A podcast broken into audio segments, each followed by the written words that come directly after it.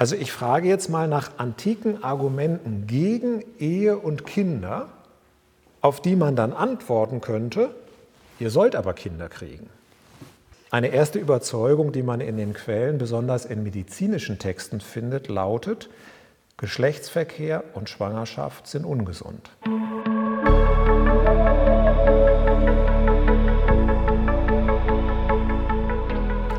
Herzlich willkommen bei Glauben Denken. Das äh, heutige Thema lautet der frauenfeindlichste Text des Neuen Testaments Fragezeichen. Es ist ein Text, mit dem ich mich in letzter Zeit etwas näher beschäftigt habe, weil ich ihn eigentlich nie verstanden habe. Er steht im ersten Timotheusbrief, Kapitel 2, Vers 15 und lautet, die Frau wird durch das Kindergebären gerettet werden. Das ist wirklich sehr, sehr eigenartig. Was könnte damit gemeint sein? Ich beginne mit einer Einleitung und habe mir zunächst die Frage gestellt, wie gehen eigentlich Christen aktuell mit einem solchen Satz um? Die sagen, für uns ist ja nun das Neue Testament auch der Orientierungspunkt für unseren Glauben. Wir wollen uns an das halten, was da drin steht. Und wie macht man das jetzt, dass Frauen durch Kindergebären gerettet werden? Äh, es stellen sich einige Fragen. Was ist mit Frauen, die unverheiratet sind, freiwillig oder unfreiwillig? Was machen die mit diesem Text? Was ist mit verheirateten Frauen, die keine Kinder bekommen können, weil sie selbst unfruchtbar sind oder ihr Mann unfruchtbar ist? Warum wird den Männern nicht abverlangt, Kinder zu bekommen, also Vater zu werden? Das wäre doch nur gerecht. Meine Vermutung ist, sehr wahrscheinlich weiß die große Mehrzahl christlicher Gemeinden mit 1 Timotheus 2, Vers 15 überhaupt nichts anzufangen und unternimmt deswegen auch keine Versuche, sich daran zu orientieren. Und es ist ja auch besser, wenn man nicht weiß, was, was, was das bedeuten soll, dass man dann lieber äh, zurückhaltend ist. Natürlich wird dieser Text aber in der wissenschaftlichen Exegese immer wieder behandelt und es gibt da auch deutliche Meinungen dazu. Ich greife mal nur ein Beispiel heraus von einer äh, Neutestamentlerin namens Annette Merz in ihrem Buch Die fiktive Selbstauslegung des Paulus. Einige Zitate von Annette Merz. In 1 Timotheus 2 findet eine Reduktion von Frauen auf ihre Gebärmutter statt. In 1 Timotheus, 1 Timotheus 2 enthält nichts Geringeres als die Aufhebung der soteriologischen Gleichheit der Geschlechter. Ist ja klar, die Frauen werden durch Kindergebären gerettet und die Männer durch den Glauben oder durch die Gnade oder so. In 1 Timotheus 2.15 findet sich die zutiefst unpaulinische Überzeugung von der bleibenden Inferiorität der Zweiterschaffenen in der Gemeinde der Neuerschaffenen, die einen besonderen Heilsweg für Frauen notwendig macht. Also für Frauen wird jetzt nochmal was Besonderes Zusätzliches gesagt, was sie tun müssen, damit sie gerettet werden können, nämlich Kinder bekommen. Oder nochmal anders, 1 Timotheus 2.15 bindet ihre Rettung, also die Rettung der Frau, an die Ehe und damit an die Vermittlung durch den Ehemann. Ich folgere jetzt mal aus diesen Feststellungen von vielen Fachleuten, wird 1 Timotheus 2, ich würde sagen verständlicherweise, als sehr problematische Aussage angesehen. Umso mehr Grund, sich nochmal ausführlich damit zu beschäftigen. Weil das nun in der wissenschaftlichen Literatur so vielfältig behandelt worden ist, möchte ich zunächst einen Überblick dazu geben, welche Auslegungsoptionen man eigentlich hat. Und das ist bei diesem Text jetzt nicht so ganz einfach. Es gibt eine doppelte exegetische Herausforderung, denn das ist wirklich im Telegrammstil formuliert. Also ganz schwer zu entschlüsseln, weil es so ganz kurz ist. Die Frau wird durch Kindergebären gerettet werden. Ist eigentlich schon Ende der Durchsage. Und die zweite Herausforderung besteht darin, dass es für uns nicht so leicht ist, die historischen Umstände zu erschließen, in denen das damals gesagt bzw. geschrieben wurde. Worauf, aus was für eine Situation reagiert eigentlich ein solcher Satz? Wenn man sich den Satz dann noch etwas genauer anschaut, dann merkt man, im Einzelnen sind es drei Elemente, die sehr mehrdeutig sind. Die Frau wird durch das Kindergebären, das ist das Erste, gerettet werden, das ist das Zweite, wenn sie bleiben in Glaube und Liebe und so weiter. Das ist das dritte mehrdeutige Element. Und an jedem dieser drei Elemente scheiden sich dann die Meinungen und gibt es sehr verschiedene Auslegungen. Wenn man Bibelübersetzungen zur Hand nimmt und mal spaßeshalber durchliest, wie hat das jetzt diese oder jene Bibel übersetzt, dann merkt man auch sofort, dass die verschiedenen Auslegungen sich bis in die Bibelübersetzungen hinein wiederfinden, in die Einheitsübersetzung und die Hoffnung für alle und die gute Nachricht und so weiter. Ich notiere das im Folgenden auch, wo welche Bibelübersetzung in welche Richtung geht, damit man einen groben Eindruck davon bekommt, wie vielfältig hier die Möglichkeiten sind. Also erstes Element, was wir uns natürlich jetzt anschauen müssen, um zu verstehen, was sind die Optionen, die auf dem Tisch liegen, durch das Kindergebären. Eine erste sehr alte Deutung lautet, das bezieht sich auf die metaphorische Geburt metaphorischer Kinder. Das ist also eine übertragene Aussage. Die Frau wird durch das Tun guter Werke gerettet werden. Die Kinder meinen eigentlich gute Werke. Zweite Möglichkeit, es geht um eine eigentliche Geburt, also nicht um eine metaphorische, aber diese eigentliche Geburt betrifft das eine messianische Kind. Die Frau wird durch die Geburt des Messias gerettet werden. Da kommt dann also Maria ins Spiel und die Weihnachtsgeschichte. Dritte Möglichkeit, es geht um die eigentliche Geburt aber nicht jetzt eines speziellen Kindes, sondern eigentlich aller Kinder allgemein. Frauen werden gerettet, wenn sie Kinder bekommen. Viele Kinder im Plural. An dieser Stelle kann man jetzt ein zweites Mal in verschiedene Richtungen gehen und die Frage stellen, was bedeutet jetzt eigentlich dieses durch?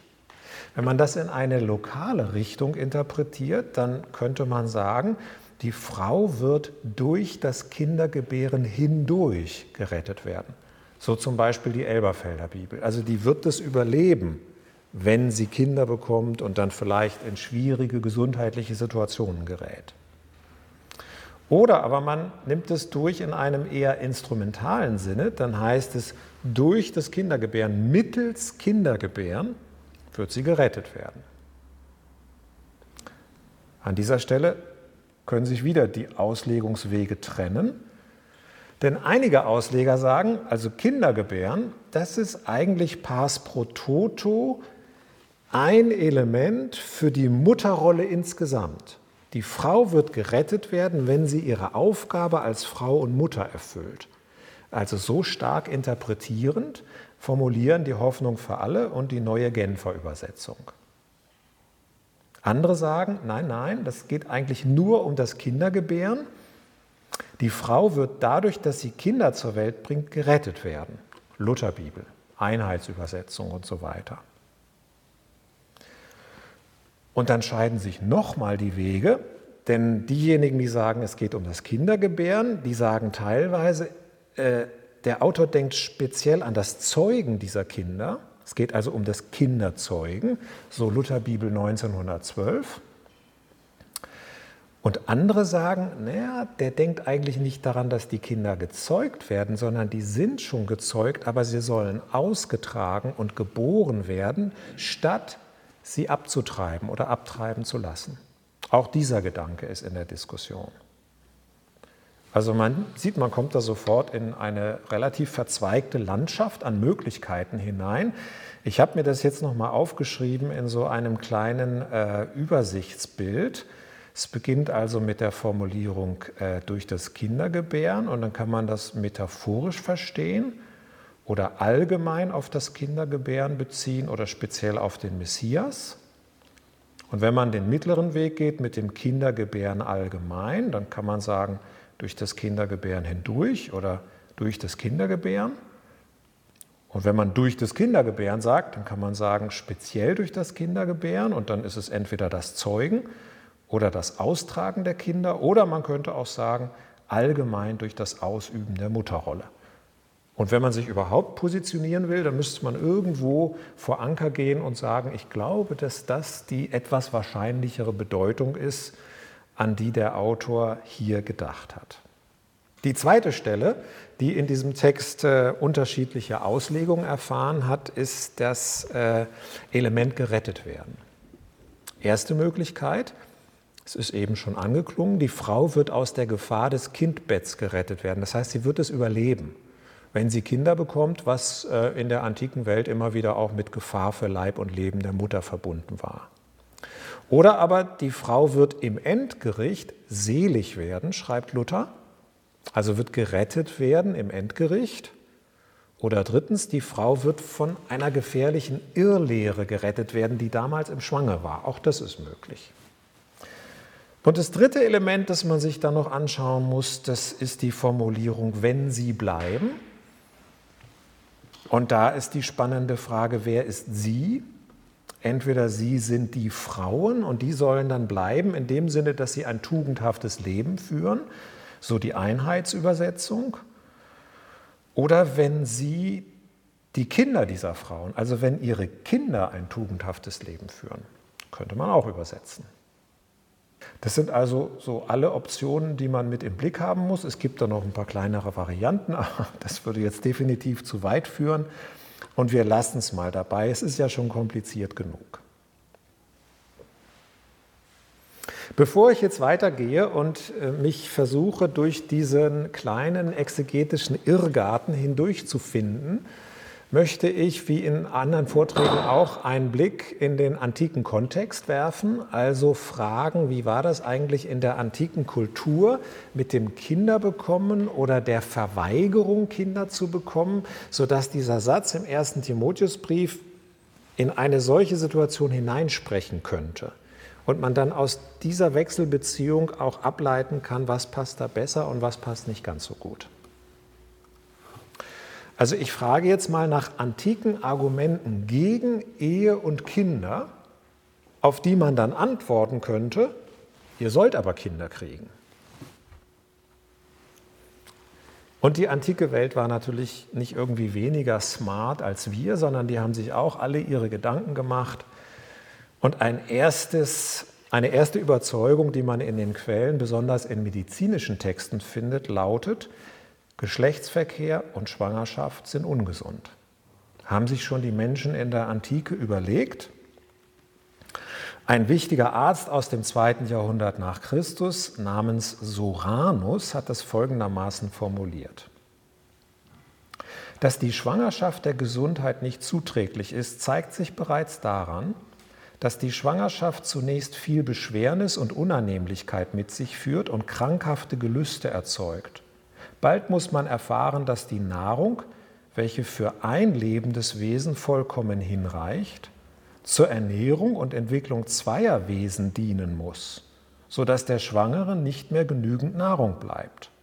Somit ist die Schwangerschaft nicht gesund. Dass die Schwangerschaft Abmagerung, Schwäche und frühes Altern verursacht, lehrt schon der Augenschein der Tatsache, Dafür spricht aber auch noch die Ähnlichkeit mit dem Acker, der durch das rasch aufeinanderfolgende Zeitigen von Früchten derartig mitgenommen wird, dass er nicht mehr jedes Jahr Früchte zu reifen vermag. Also so eine antike medizinische Vorstellung über die Schwangerschaft. Manches erkennen wir wieder, anderes finden wir vielleicht ein bisschen strange. Aber dann sollte man eigentlich keine Kinder haben, würde man denken. An einer anderen Stelle sagt oder schreibt Soranus dann allerdings, dass der Geschlechtsverkehr trotzdem nicht grundsätzlich abgelehnt werden soll, denn Fortpflanzung funktioniert nun mal nur so und man muss sich ja fortpflanzen, auch wenn es ungesund ist, in mancher Hinsicht, wenn man dann die Kinder auch als Frau bekommt. Falls jetzt also in 1 Timotheus 2 eine solche Haltung im Blick war, dann hätten die betroffenen Frauen etwa gesagt, wir wollen keine Kinder bekommen, weil Schwangerschaft ungesund ist. Das ist eine erste Möglichkeit. Die zweite Überzeugung, die man in der Antike hatte, im Blick auf das Kinderbekommen, lautete, Geschlechtsverkehr macht Kult und Prophetie unfähig. Auf jüdischer Seite hat es zum Beispiel Philo von Alexandrio, äh, Alexandrien vertreten. In seinem Leben des Mose hat er das prophetische Wirken des Mose beschrieben und da heißt es folgendermaßen. Zuvor musste wie seine Seele auch sein Körper rein sein, indem er keine Leidenschaft an sich haften ließ und von allem, was zur sterblichen Natur gehört, von Speise und Trank und dem Verkehr mit Frauen sich unbefleckt erhielt. Von diesem nun hatte er schon seit langer Zeit sich mit Nichtachtung ferngehalten, fast seitdem er seine Wirksamkeit als Prophet und gotterfüllter Seher begonnen hatte, da er es als da er es für seine Pflicht hielt, sich stets für die Offenbarungen bereitzuhalten. Also die Überzeugung des Mose laut Philo war, wenn ich keinen Geschlechtsverkehr habe, bin ich jederzeit in der Lage, als prophetisches Werkzeug sozusagen äh, zu agieren. Und deswegen sollte ich das so weit wie möglich meiden. Auf der griechisch-römischen Seite Diodorus Siculus. Angeblich haben in alter Zeit Jungfrauen aufgrund ihrer natürlichen Unverdorbenheit und ihrer Wesensverwandtschaft mit Artemis die Orakelsprüche verkünden dürfen. Denn sie scheinen tatsächlich vorzüglich dazu geeignet, die Geheimnisse der Weissagung zu wahren. Also wer sind die besten Prophetinnen und Propheten? Jungfrauen, die noch nie Geschlechtsverkehr hatten, weil sie dafür sozusagen die richtige Konstitution mitbringen, die richtigen Voraussetzungen. Oder Porphyrius über Frauen, die solche religiösen Funktionen ausüben. Es entweiht der geschlechtliche Umgang, denn er ist die Mischung von Mann und Weib. Und dies macht die Seele unrein. Im Fall der Empfängnis eben durch diese Gemeinschaft, im anderen Fall durch den Tod des gepflanzten Keims. Überhaupt entweiht die Geschlechtslust jeder Art, weil sie Seele und Körper mischt und jene zur bloßen Wollust herabzieht. Also viele von uns würden wahrscheinlich sagen, das teilen wir nicht, diese Sicht der Dinge. Aber es gab viele antike Menschen, die so gedacht haben. Es gab auch Menschen, die haben ganz, ganz anders gedacht in der Antike, aber es gab relativ viele, die haben so gedacht und waren dann auch sehr streng in ihren Vorstellungen über Sexualität.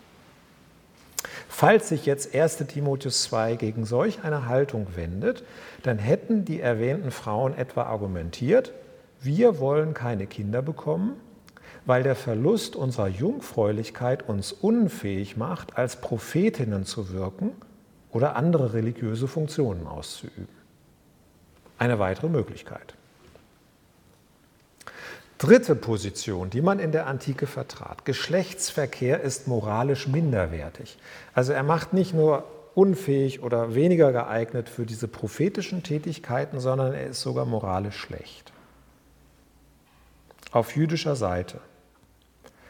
Da berichtet uns Flavius Josephus über einen Teil der Qumran-Essener. Sie verwerfen die sinnlichen Freuden als Frevel, erachten aber die Enthaltsamkeit und das sich nicht von den Leidenschaften beherrschen lassen als Tugend. Und über die Ehe herrscht bei ihnen ein geringschätziges Urteil. Die fremden Kinder aber, die sie in einem für die Bildung aufnahmefähigen Alter aufnehmen, schätzen sie als Angehörige und prägen sie nach ihren Sitten. Die Heirat und die eheliche Nachkommenschaft lehnen sie zwar nicht grundsätzlich ab, Sie scheuen aber die Begehrlichkeit der Weiber und sind überzeugt, dass keines von ihnen einem Mann alleine die Treue halte. Ja, das ist natürlich ein richtig negatives Frauenbild, das die hatten. Josephus sagt auch dazu, das waren jetzt nicht alle Qumran-Essener, das war eine bestimmte Gruppe unter ihnen, aber für die war auch klar, Sexualität an sich sollte man nicht praktizieren, das ist moralisch nicht gut. Und wenn wir Kinder fördern wollen, dann nicht unsere eigenen, sondern die Kinder anderer Leute. Auf der griechischen römischen Seite hat Dion von Prusa das im ersten Jahrhundert, also auch in neutestamentlicher Zeit, kurz und knapp formuliert. Eine starke Beschämung der Keuschheit ist die Kinderzeugung. Das sind also immer wieder auch diese Konzepte, die uns hier in diesem neutestamentlichen Text begegnen. Kinderzeugung. Falls 1. Timotheus 2 sich gegen diese Haltung wandte, dann hätten die erwähnten Frauen etwa argumentiert, wir wollen keine Kinder bekommen, weil wir uns durch den an sich unkeuschen Zeugungsakt moralisch verunreinigen würden. Und eine vierte und letzte Meinung, die es gab in der antiken Welt im Blick auf die Frage, soll man überhaupt heiraten, soll man Kinder bekommen, ist es gut, ist es schlecht, die ging folgendermaßen. Einmal auf der Seite der Männer und dann kommt gleich auch noch die Seite der Frauen. Die männliche Seite findet sich bei Theophrast im dritten, vierten Jahrhundert vor Christus. Der Kinder wegen eine Frau zu nehmen, dass unser Name nicht untergeht, oder dass wir im Alter einen Schutz haben und mit bestimmten Erben rechnen können, ist das Allerdümmste. Was ist es für eine Hilfe im Alter, einen Sohn im Haus aufzuziehen, der entweder, wenn es das Schicksal will, schon vor dir wegstirbt oder die verkommensten Sitten hat oder jedenfalls, wenn er erwachsen wird, der Ansicht ist, dass du zu spät stirbst. Ich könnte mir vorstellen, der ein oder andere spätere Vater, der das liest, würde sagen, ja, dieser Theophrast, der hatte schon auch ein bisschen recht. Ja, diese Sorge kann man ja vielleicht sogar haben. In der Antike war diese Position besonders bei äh, philosophisch aktiven Männern relativ verbreitet. Die haben das immer wieder formuliert. Also das Argument lautet dann, Ehe und Kindererziehung bringen so viele Unannehmlichkeiten, da soll man einfach ganz die Finger davon lassen. Plautus lässt äh, einen Hausbesitzer sagen, und wenn ich Kinder hätte, müsste ich nicht um ihretwillen reichlich Kummer leiden. Ich hätte dauernd Angst. Wenn etwa eines im Fieber läge, glaubte ich, es stürbe. Wenn mir ein Sohn wo angetrunken oder beim Reiten stürzte, müsste ich befürchten, dass er sich Hals und Bein gebrochen hätte und so weiter. Also lieber erst gar keine Kinder kriegen, dann habe ich auch keine Sorgen um meine Kinder. Und noch ein Text von Antipater von Tarsus, der nochmal einen etwas anderen Akzent setzt. Heute dagegen gilt in einigen Städten im Zusammenhang mit der, sich auch son mit der auch sonst aufkommenden Zersetzung und Anarchie und der Hinneigung zum Gemein und Leichtsinnigen das Heiraten als etwas überaus Beschwerliches. Das Junggesellenleben, das Gelegenheit gibt zu Zügellosigkeit und Genuss, von mancherlei niederen und oberflächlichen Vergnügungen hält man für ein gottgleiches Leben, das Einziehen einer Frau ins Haus jedoch für so etwas wie den Einmarsch einer Besatzung in eine Stadt. Das ist eine tolle Formulierung,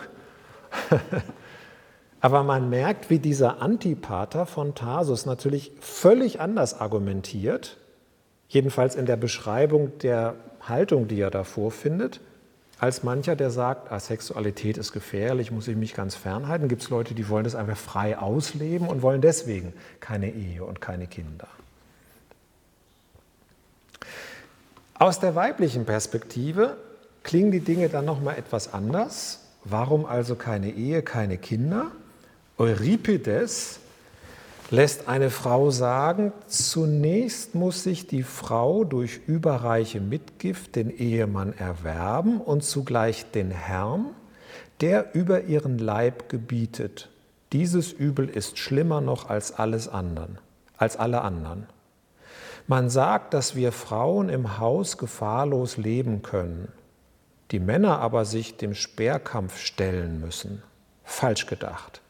Ich wollte lieber dreimal Schild an Schild im Felde stehen, als ein einziges Mal gebären. Okay?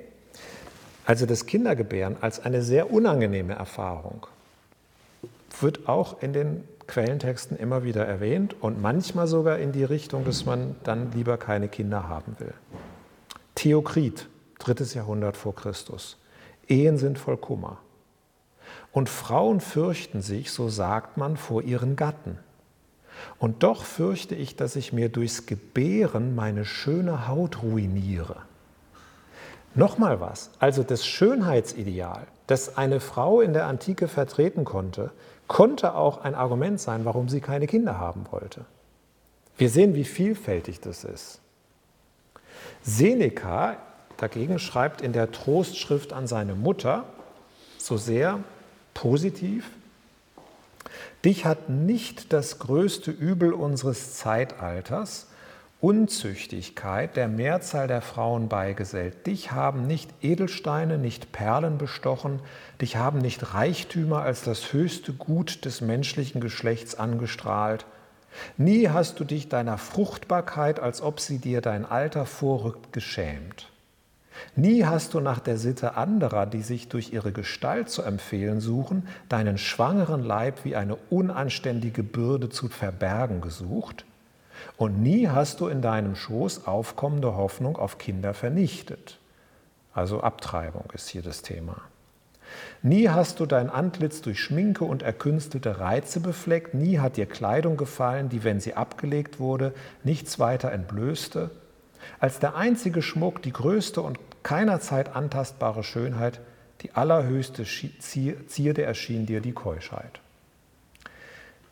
Interessanterweise erscheinen hier mehrere Elemente, die auch in 1 Timotheus 2 im Zusammenhang erscheinen. Keuschheit, Kleidung, Kinder bekommen, Reichtum, Gold, Perlen, Schmuck und so weiter. Wir müssen darauf zurückkommen. Juvenal. Diese Frauen von einfacher Herkunft nehmen jedoch das Risiko des Gebärens auf sich und ertragen alle Mühen einer nährenden Mutter durch ihre Lage genötigt. Dagegen liegt im vergoldeten Bett kaum jemals eine Gebärende. So viel vermögen die Künste, so viel die Mittel jener, die unfruchtbar macht und sich für die Tötung von Menschen im Mutterleib verdingt. Freue dich, du Unglücklicher, und reiche selbst ihr zum Trinken, was immer es sei, denn wenn sie ihren Leib dehnen und peinigen lassen wollte durch zappelnde Knaben, Würdest du vielleicht Vater eines Negers, würde später in deinem Testament ein farbiger Erbe stehen, den du nie am Morgen erblicken möchtest. Alles andere als ein politisch korrekter Text, würden wir heute sagen, aber auch eine starke Argumentation in die Richtung Kinder waren besonders bei wohlhabenden Frauen aus der kleinen Oberschicht etwas, was man häufig nicht wollte weil es nicht zum Lebensstil passte. Falls also 1 Timotheus 2 sich gegen eine solche Haltung wandte, hätte die von den erwähnten Frauen vertretene Meinung etwa gelautet, wir wollen keine Kinder bekommen, weil Schwangerschaft den weiblichen Körper verunstaltet, Geburten schmerzhaft und gefährlich sind und oder das Aufziehen von Kindern unsere Lebensführung stark einschränken würde. Weil diese verschiedenen Argumente in der Antike relativ einflussreich waren und besonders die Oberschicht erfasst hat, gab es auch Maßnahmen, die man äh, von Seiten der Regierenden versucht hat zu ergreifen, um gegenzusteuern. Es gab also Gesetze gegen die Kinderlosigkeit. Und ein ähm, positives Argument, das man etwa bei Plato findet, lautet, das Menschengeschlecht ist auf die Weise unsterblich, dass es immer wieder Kinder von Kindern hinterlassen und so ein und dasselbe bleibend durch das Werden an der Unsterblichkeit teilhat. Also die Menschen bekommen immer wieder Kinder und das ist ihre Unsterblichkeit, dass sich das immer wieder fortpflanzt. Und da haben jetzt viele aber nicht mehr mitgemacht. Und äh, der Kaiser Augustus hat deswegen, äh, er wird ja auch im Neuen Testament erwähnt, also gehört ganz in unsere Zeit, hat deswegen Ehegesetze erlassen für Senatoren und Ritter, um die Kinderlosigkeit unter diesen Leuten zu bekämpfen. Zwei Gesetze, eins 18 vor Christus, eins 9 nach Christus. Interessant, also es ist genau das Thema, von dem auch hier unser neutestamentlicher Text handelt. Natürlich haben wir es dann nicht mit Gesetzen zu tun, aber mit dem gleichen Thema. Augustus kritisiert dann in einer Rede, die bei Cassius Dio äh, mitgeteilt wird, beziehungsweise die der ihm vielleicht auch in den Mund gelegt hat, in einer Rede an Verheiratete und Unverheiratete die Kinderlosigkeit von Männern aus dem Ritterstand. Und Sueton berichtet, dass Augustus jedem Mann aus dem Volke, der ihm bei seiner Besichtigungsreise gesunde und tüchtige Söhne und Töchter vorstellen konnte, für jedes Kind tausend Sesterze schenkte. Ja, so eine Art Kindergeld oder Erziehungsgeld. Und Tacitus, der auch von diesem Thema schreibt, berichtet dann darüber, es wurden deswegen nicht mehr Ehen geschlossen und mehr Kinder aufgezogen, da der Hang zur Kinderlosigkeit stärker war. Mit anderen Worten, Augustus hat viel versucht, sogar durch Gesetzgebung, und hat aber diesen Trend nicht durchbrechen können. Das ist also mal so ein ganz kurzer Durchgang durch die vielfältigen Dinge, die man jetzt in der antiken Welt findet, wenn man sich mit dem Thema Kinderlosigkeit und den Argumenten dafür beschäftigt. Jetzt komme ich in der zweiten Hälfte auf 1 Timotheus 2 zu sprechen, Vers 15, und stelle ein paar exegetische Beobachtungen an und versuche natürlich, das jetzt in Beziehung zu setzen. Was steht hier im 1. Timotheusbrief? Was äh, ist in der antiken Welt damals als Hintergrund denkbar? Das Kindergebären in 1 Timotheus 2, 15a, das ist ja sehr unterschiedlich interpretiert worden. Und das müssen wir uns jetzt nochmal genauer anschauen. Also die Frau wird durch das Kindergebären gerettet werden. Erste Option, die ich schon erwähnt hatte, das könnte metaphorisch gemeint sein, also die Frau wird durch das Tun guter Werke gerettet werden. Dafür spricht äh, die soteriologische Aussage, ist dann theologisch weniger problematisch. Dass die guten Werke da eine Rolle spielen, kann man sich leichter vorstellen, als dass das Kindergebären da eine Rolle spielt bei der Rettung. Dagegen spricht aber, dass wenig später im selben Brief in Kapitel 5, Vers 14 folgende Formulierung steht, nämlich dass jüngere Witwen heiraten, Kinder gebären, den Haushalt führen. Und da wird eigentlich sehr klar, dass Kindergebären keine metaphorische Aussage sein kann, denn das Heiraten und das Haushalt führen und so, das sind eindeutig eigentlich gemeinte Aussagen. Die zweite Möglichkeit, wie man mit dem Kindergebären zurechtkommen könnte, indem man sagt, das bezieht sich halt auf das messianische Kind. Die Frau wird durch die Geburt des Messias gerettet werden, wenn dann die, die Maria eben das Jesuskind zur Welt bringt und das ist der Retter. Das ist auch sonst in den Paulusbriefen bezeugt, in Galater 4,4, als aber die Zeit erfüllt war, da sandte dann Gott seinen Sohn, geboren von einer Frau und so weiter. Aber auch hier haben wir wieder das Problem, dass in dem unmittelbaren Zusammenhang dieses zweiten Kapitels eigentlich nichts dafür spricht. Es ist keine Rede sonst vom Messias oder von Maria oder irgendwas in die Richtung. Und auch hier spricht die Parallele in Kapitel 5, Vers 14 eine andere Sprache, denn da ist ja von heiraten, Kindergebären, Haushalt führen die Rede. Und das ist nichts, was jetzt in diese messianische Richtung interpretiert werden könnte, in diesem größeren Zusammenhang ist also diese messianische Auslegung meines Erachtens nicht sehr wahrscheinlich. Ich gehe also in die Richtung, dass hier von der wirklichen, eigentlichen Geburt tatsächlicher Kinder die Rede ist. Damit ist eine erste Entscheidung getroffen, aber jetzt muss man natürlich noch ein bisschen weiter gucken, wie setzt sich der Weg weiter fort, denn jetzt gabelt sich ja nochmal der Weg. Jetzt muss man überlegen, was ist mit dem durch? Ist das vielleicht lokal zu verstehen? Also die Frau wird durch das Kindergebären gerettet, indem sie das also überlebt, dass sie ähm, Kinder bekommt und dabei gelegentlich in lebensgefährliche gesundheitliche Situationen gerät. Das ist einmal grammatikalisch ohne weiteres möglich. Durch kann diese Bedeutung haben. Aber im Griechischen verwendet man für Rettung im physischen Sinne, also im körperlichen Sinne, normalerweise ein anderes Verb als das, was hier gebraucht ist. Und gerettet werden steht hier auch nicht im Gegensatz zu sterben, sondern im Gegensatz zu verführt werden im Text vorher. Auch das passt nicht so gut, wenn ich sage, es geht hier dadurch darum, dass die Frau also durch das Kindergebären hindurch gerettet wird.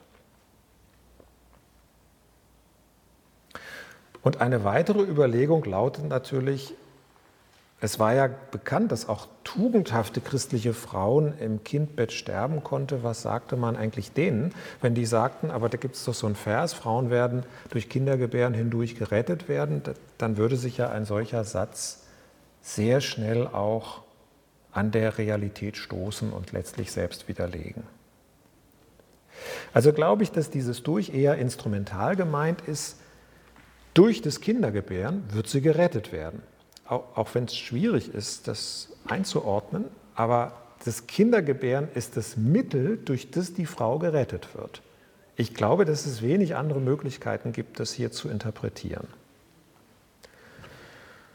Aber was ist jetzt mit dem Kindergebären gemeint? Dadurch, dass die Frauen Kinder zur Welt bringt, so übersetzt Luther, Einheit, Züricher oder die Basisbibel. Und einige sagen dann Kinder zeugen. Und ich würde sagen, das ist möglich, ohne weiteres. Der Text sagt es nicht ausdrücklich, aber es ist eine gute Möglichkeit. Oder das Austragen von Kindern, Kinder gebären, kann man auch annehmen. Ich glaube, das ist auch möglich, auch wenn es der Text nicht ausdrücklich sagt. Ich selbst neige am stärksten in die Richtung, dass Kindergebären pras pro toto für die Mutterrolle insgesamt steht. Die Frau wird gerettet werden, und jetzt bin ich bei der Hoffnung für alle und der neuen Genfer Übersetzung, wenn sie ihre Aufgabe als Frau und Mutter erfüllt. Im antiken Kontext also eine ganz plausible Aussage. Natürlich muss man immer noch fragen, was genau ist das jetzt, was da gemeint ist, aber bis dahin funktioniert das jedenfalls in dem damaligen antiken Kontext. Dieses Pas pro Toto, also dass das Kindergebären für die Mutterrolle insgesamt steht, das ist biblisch gut bezeugt. Das haben wir immer wieder in der biblischen Ausdrucksweise, Genesis 19. Da sagt Lot, sie haben sich unter den Schatten meines Balkens begeben. Und der Balken steht für das Dach des Hauses, ne? Pas pro Toto. Genesis 24, deine Nachkommen mögen das Tor ihrer Hasser in Besitz nehmen. Und das Tor steht für die ganze Stadt. Und das äh, für Kenner der Bergpredigt oder Beter des Vaterunsers natürlich bekannteste Beispiel lautet in Matthäus 6,11, unser tägliches Brot gib uns heute. Und damit ist selbstverständlich nicht nur das Brot gemeint, sondern alles andere, was es an Nahrungsmitteln gibt, auch. Und das Wasser natürlich auch. Und wahrscheinlich noch weitere Getränke. Außerdem passt diese Deutung, dass die Mutterrolle insgesamt gemeint ist und nicht nur ganz speziell das Kinderkriegen, zu anderen Aussagen in den Pastoralbriefen. 1 Timotheus 5, Vers 9 bis 10 ist hier die Hauptparallele. Eine Witwe soll ins Verzeichnis eingetragen werden, wenn sie Kinder aufgezogen, wenn sie Fremde beherbergt, wenn sie der heiligen Füße gewaschen, wenn sie Bedrängten Hilfe geleistet hat, wenn sie jedem guten Werk nachgegangen ist. Also nicht nur das Kindergebären wird erwähnt, auch das Kinderaufziehen, die Kinder großziehen. Oder 1 Timotheus 5, 14 bis 15, ich will nun, dass jüngere Witwen heiraten, Kinder gebären, den Haushalt führen und so weiter. Und es ist immer an so ein Gesamtkonzept der typisch weiblichen Aufgabe in der antiken Welt gedacht. Das, was die Frau als Mutter zu Hause mit den Kindern tut, Kinder, Küche, Kirche gab es noch nicht so, wie wir heute das kennen, aber einfach dieses Konzept ist da sehr stark mit im Blick. Oder nochmal Titus 2, die Kinder zu lieben, die häusliche Arbeit zu tun und ähnliches. Also das war ein richtig komplizierter exegetischer Weg. Ich weiß nicht, ob mir jeder in meinen Entscheidungen gefolgt ist, aber ich habe sie jetzt nochmal in dieser Grafik zusammengefasst. Ich meine also mit dem Kindergebären ist jetzt das Kindergebären allgemein gemeint, nichts Metaphorisches, nichts Messianisches, und das Kindergebären ist auch das Mittel, durch das die Frau gerettet wird. Und das Kindergebären ist aber auch nicht nur ganz speziell das Bekommen eines Kindes, sondern die weibliche Rolle insgesamt. Das war das schwierigste Stück. Jetzt kommen noch einige kleinere Fragen. Da ist die Rettung. Von was für einer Rettung ist hier die Rede, wenn es heißt, die Frau wird durch Kindergebären gerettet werden? Erste Auslegung, die Frau wird aus der Gefahr des Kindbetts gerettet werden. So die Elberfelder Bibel. Ich hatte schon gesagt, warum ich das nicht für eine sehr wahrscheinliche Deutung halte. Zweite Möglichkeit, die Frau wird im Endgericht selig werden, so Luther 1912 und 1984. Also sie wird im Endgericht gerettet werden. Ich glaube, das ist ohne weiteres möglich. Es gibt aber auch noch diese dritte Möglichkeit, die Frau wird von einer gefährlichen Irrlehre gerettet werden. Und ich finde, dass das besonders gut in den Zusammenhang passt, denn ein Vers vorher, in Vers 14, ist von der Verführung Evas die Rede. Und wenn es heißt Verführung und dann Rettung, dann liegt es relativ nah zu sagen, ja, da ist die Rettung aus einer gefährlichen Lehre oder Verführung gemeint. Und aus, außerdem passt diese Auslegung ganz gut zu den anderen Aussagen im Brief, die ich eben schon gelesen habe, wo immer wieder ähm, das äh, Wahrnehmen der richtigen Rolle in Verbindung gebracht wird mit der gefährlichen satanischen Lehre, die damals im Umlauf war. Und das dritte Element, das auch nicht mehr so kompliziert ist, das Bleiben. Wenn sie bleiben in Glaube und Liebe und Heiligkeit mit Keuschheit.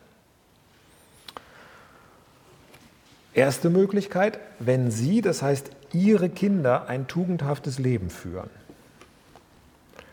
Dafür spricht es hier plötzlich von der dritten Person Singular, sie die Frau, gewechselt wird zur dritten Person Plural, sie, die mehreren.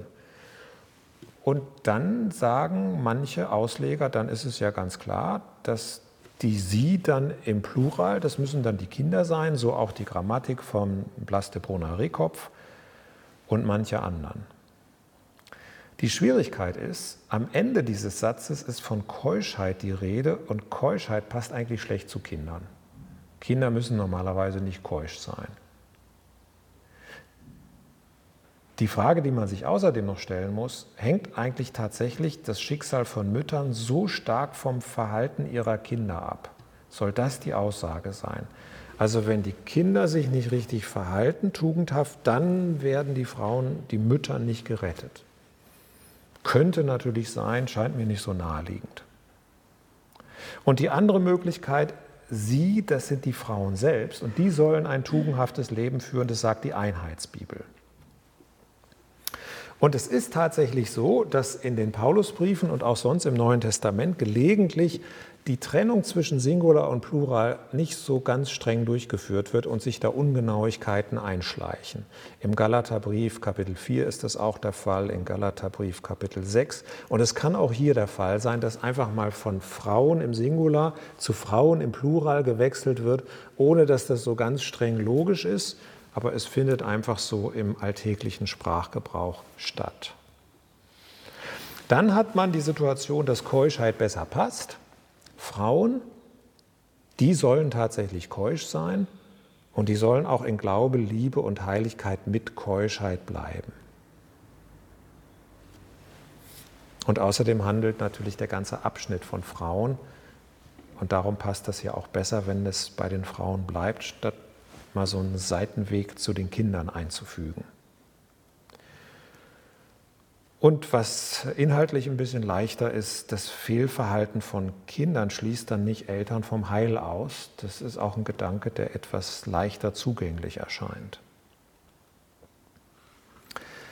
Jetzt komme ich gegen Ende noch zu einer Einordnung dieser ganz vielen Detailbeobachtungen in den literarischen Zusammenhang. Und mancher hat sich vielleicht gedacht, diese vielen kleinen Weichenstellungen und Argumente und so weiter, brauchst du das überhaupt oder kann man das nicht vielleicht weglassen?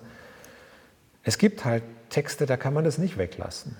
Da muss man jedes kleine Detail anschauen und sich dann für das mehr oder weniger Wahrscheinliche entscheiden. Und äh, das ist schon mühevoll, aber ohne diese Mühe geht es an manchen Stellen nicht. Jetzt aber der literarische Zusammenhang. Dieser Text, aus dem 1 Timotheus 2, Vers 5 so rausgelöst ist als Einzelaussage, umfasst in Wirklichkeit die Verse 8 bis 15. Das ist ein zusammengehörender Abschnitt, eine Perikope. Und dieser Text beschreibt Verhaltensregeln erst ganz kurz für Männer und dann ausführlicher für Frauen. Erst geht es in Vers 8 um den Mann und wie der sich bei christlichen Zusammenkünften verhält und dann ab Vers 9 um die Frau in christlichen Zusammenkünften. Dann wird erst etwas über ihren Schmuck gesagt, also ihr Gold und ihre Perlen. Und man merkt sofort, das sind jetzt also nicht alle möglichen Frauen, sondern das können nur ganz, ganz wohlhabende Frauen sein. Reiche Frauen aus der Oberschicht, denn eine Durchschnittsfrau in der antiken Welt, die konnte sich nicht mit Gold und Perlen schmücken. Das war nicht ihre Alltagsausstattung, mit der sie unterwegs sein konnte. Dann geht es um die Teilnahme in Unterordnung und Stille. Das ist nochmal ein ganz eigenes Thema für einen anderen Vortrag. Das lasse ich hier mal beiseite. Und dann geht es um das Kindergebären. Also diese Kombination ist jetzt interessant. Reiche Frauen mit viel wertvollem Schmuck und die Aufforderung, sie sollen bitte Kinder bekommen. Im Wortlaut dann, die Frauen sollen sich durch schlichte Kleidung mit Zurückhaltung und Selbstbeherrschung schmücken, nicht mit Haarflechten und Gold oder Perlen oder kostbarer Kleidung. Sie wird aber gerettet werden durch das Kindergebären, wenn sie bleiben und so weiter. Also da ist jetzt diese Kombination direkt sichtbar zwischen verschiedenen Themen. Und das ist interessanterweise jetzt etwas was wir in den antiken Texten auch angetroffen haben, und zwar bei der vierten Position, die ich äh, entfaltet habe. Juvenal sagt, es liegt im vergoldeten Goldbett kaum jemals eine Gebärende. Also diese Kombination, die reichen Frauen, die keine Kinder bekommen, das begegnet uns auch in unserem Text hier. Ähnlich Seneca in der Trostschrift an seine Mutter Helvia, genau diese Kombination zwischen Keuschheit und dann dem, dem, wertvollen Schmuck und dem Reichtum und dann dem Kindergebären. Und in manchen anderen Texten auch. Sodass ich also denke, mit aller Vorsicht, soweit man das sagen kann, bei diesem ganz knappen Satz im Neuen Testament, wahrscheinlich spricht Paulus, manche würden sagen einer seiner Schüler, hier speziell über reiche Christinnen, die keine Kinder bekommen wollen, weil diese ihren selbstsüchtigen, luxuriösen Lebensstil einschränken würden. Das scheint mir die wahrscheinlichste Erklärung zu sein, die man gewinnen kann. Ich komme zu einem Fazit. Und äh, biete jetzt mal äh, eine Übersetzung des Verses zum Schluss und dann eine Paraphrase, in die ich das einfließen lasse, was ich jetzt eben so ein bisschen entfaltet habe. Also die Übersetzung lautet, die Frauen werden gerettet werden durch das Gebären von Kindern, wenn sie bleiben in Glauben und Liebe und Heiligkeit mit Keuschheit. Und im Licht dessen, was man über den Text selbst und über das historische Umfeld sagen kann, müsste eine Paraphrase etwa lauten, die luxusorientierten Frauen in der Gemeinde von Ephesus werden dadurch vor einem gefährlichen Lebensstil gerettet werden, dass sie die Mutterrolle annehmen und an den christlichen Grundtugenden festhalten, besonders an der Keuschheit. Denn Mutterrolle annehmen, also sich für die Kinder und die Familie einsetzen, ist so ziemlich das Gegenteil von nur an sich selber denken und einen eigensüchtigen, am Reichtum orientierten äh, Lebensstil zu führen, das sind so zwei Pole, die sich sehr deutlich gegenüberstehen. Was ich jetzt noch wichtig finde, ist eine Einordnung in die Paulusbriefe, denn über das Kindergebären oder keine Kinder bekommen gibt es ja in den Paulusbriefen noch andere Kapitel und ganz speziell eines, nämlich in 1. Korinther 7. Und wie passt jetzt der erste Timotheusbrief zu 1. Korinther 7? Im ersten Timotheusbrief steht, äh, die sollen gerettet werden durch das Gebären von Kindern, also sie sollen bitte Kinder bekommen und die jüngeren Witwen, die sollen bitte heiraten, Kapitel 5. Und im ersten Korintherbrief, da schreibt Paulus, ich wünsche aber, alle Menschen wären wie ich. Doch jeder hat seine eigene Gnadengabe von Gott, der eine so, der andere so. Ich sage aber den Unverheirateten und den Witwen, es ist gut für sie, wenn sie bleiben wie ich. Also 1. Korinther 7, bitte möglichst viele unverheiratet bleiben. 1. Timotheus 2 und 5, bitte möglichst heiraten und Kinder kriegen. Die Erklärung, die ich für die plausibelste halte, lautet, 1 Timotheus 2 und 1 Timotheus 5 richtet sich gegen eine selbstsüchtige Ehe und Kinderlosigkeit. 1. Korinther 7 spricht für eine selbstlose Kinderlosigkeit. Es geht also nicht um Kinderlosigkeit oder Verheiratetsein an sich, sondern immer um die Motivation. Ob das in einer christlichen Haltung geschieht, in der Bereitschaft, damit anderen Menschen zu dienen, oder mit der Überzeugung, ich muss das jetzt machen, damit ich für mich und in meinem Reichtum und Luxus und in meinen Interessen ein möglichst selbstbezogenes Leben führen kann. Ich schließe mit einigen Folgerungen. Ich glaube, dass 1 Timotheus 2.15 sich nicht pauschal gegen durch Ehelosigkeit bedingte Kinderlosigkeit wendet. Ich glaube auch nicht, dass 1 Timotheus 2 sich gegen Menschen wendet, die unfruchtbar sind und deswegen keine Kinder haben. Das wäre auch total unfair. Ich glaube, dass es viel wahrscheinlicher ist, dass 1 Timotheus 2.15 explizit eine durch Egoismus bedingte Kinderlosigkeit von Frauen verurteilt und ich glaube auch, dass damit implizit eine durch Egoismus bedingte Kinderlosigkeit von Männern verurteilt wird. Denn Männer werden nicht grundsätzlich anders behandelt als Frauen und Männern wird nicht etwas zugestanden im Neuen Testament, was Frauen nicht zugestanden wird. Das heißt aber auch, um nochmal auf den Anfang zurückzukommen, ich finde nicht, dass wir hier mit einer Reduktion von Frauen auf ihre Gebärmutter zu tun haben. Ich finde, das ist keine ganz plausible Interpretation. Und ich glaube auch nicht, dass hier die Rede sein soll von einem besonderen Heilsweg für Frauen. Wenn ich es nochmal in einem Satz sagen müsste, dann würde ich sagen, 1 Timotheus 2.15 ist kein frauenfeindlicher Text, sondern ein Text gegen einen luxusorientierten und egoistischen Lebensstil. Vielen Dank für euer Interesse. Wer noch äh, weitere Vorträge hören will, findet äh, genug Material auf Glauben Denken und man kann diesen Kanal auch sehr gerne abonnieren.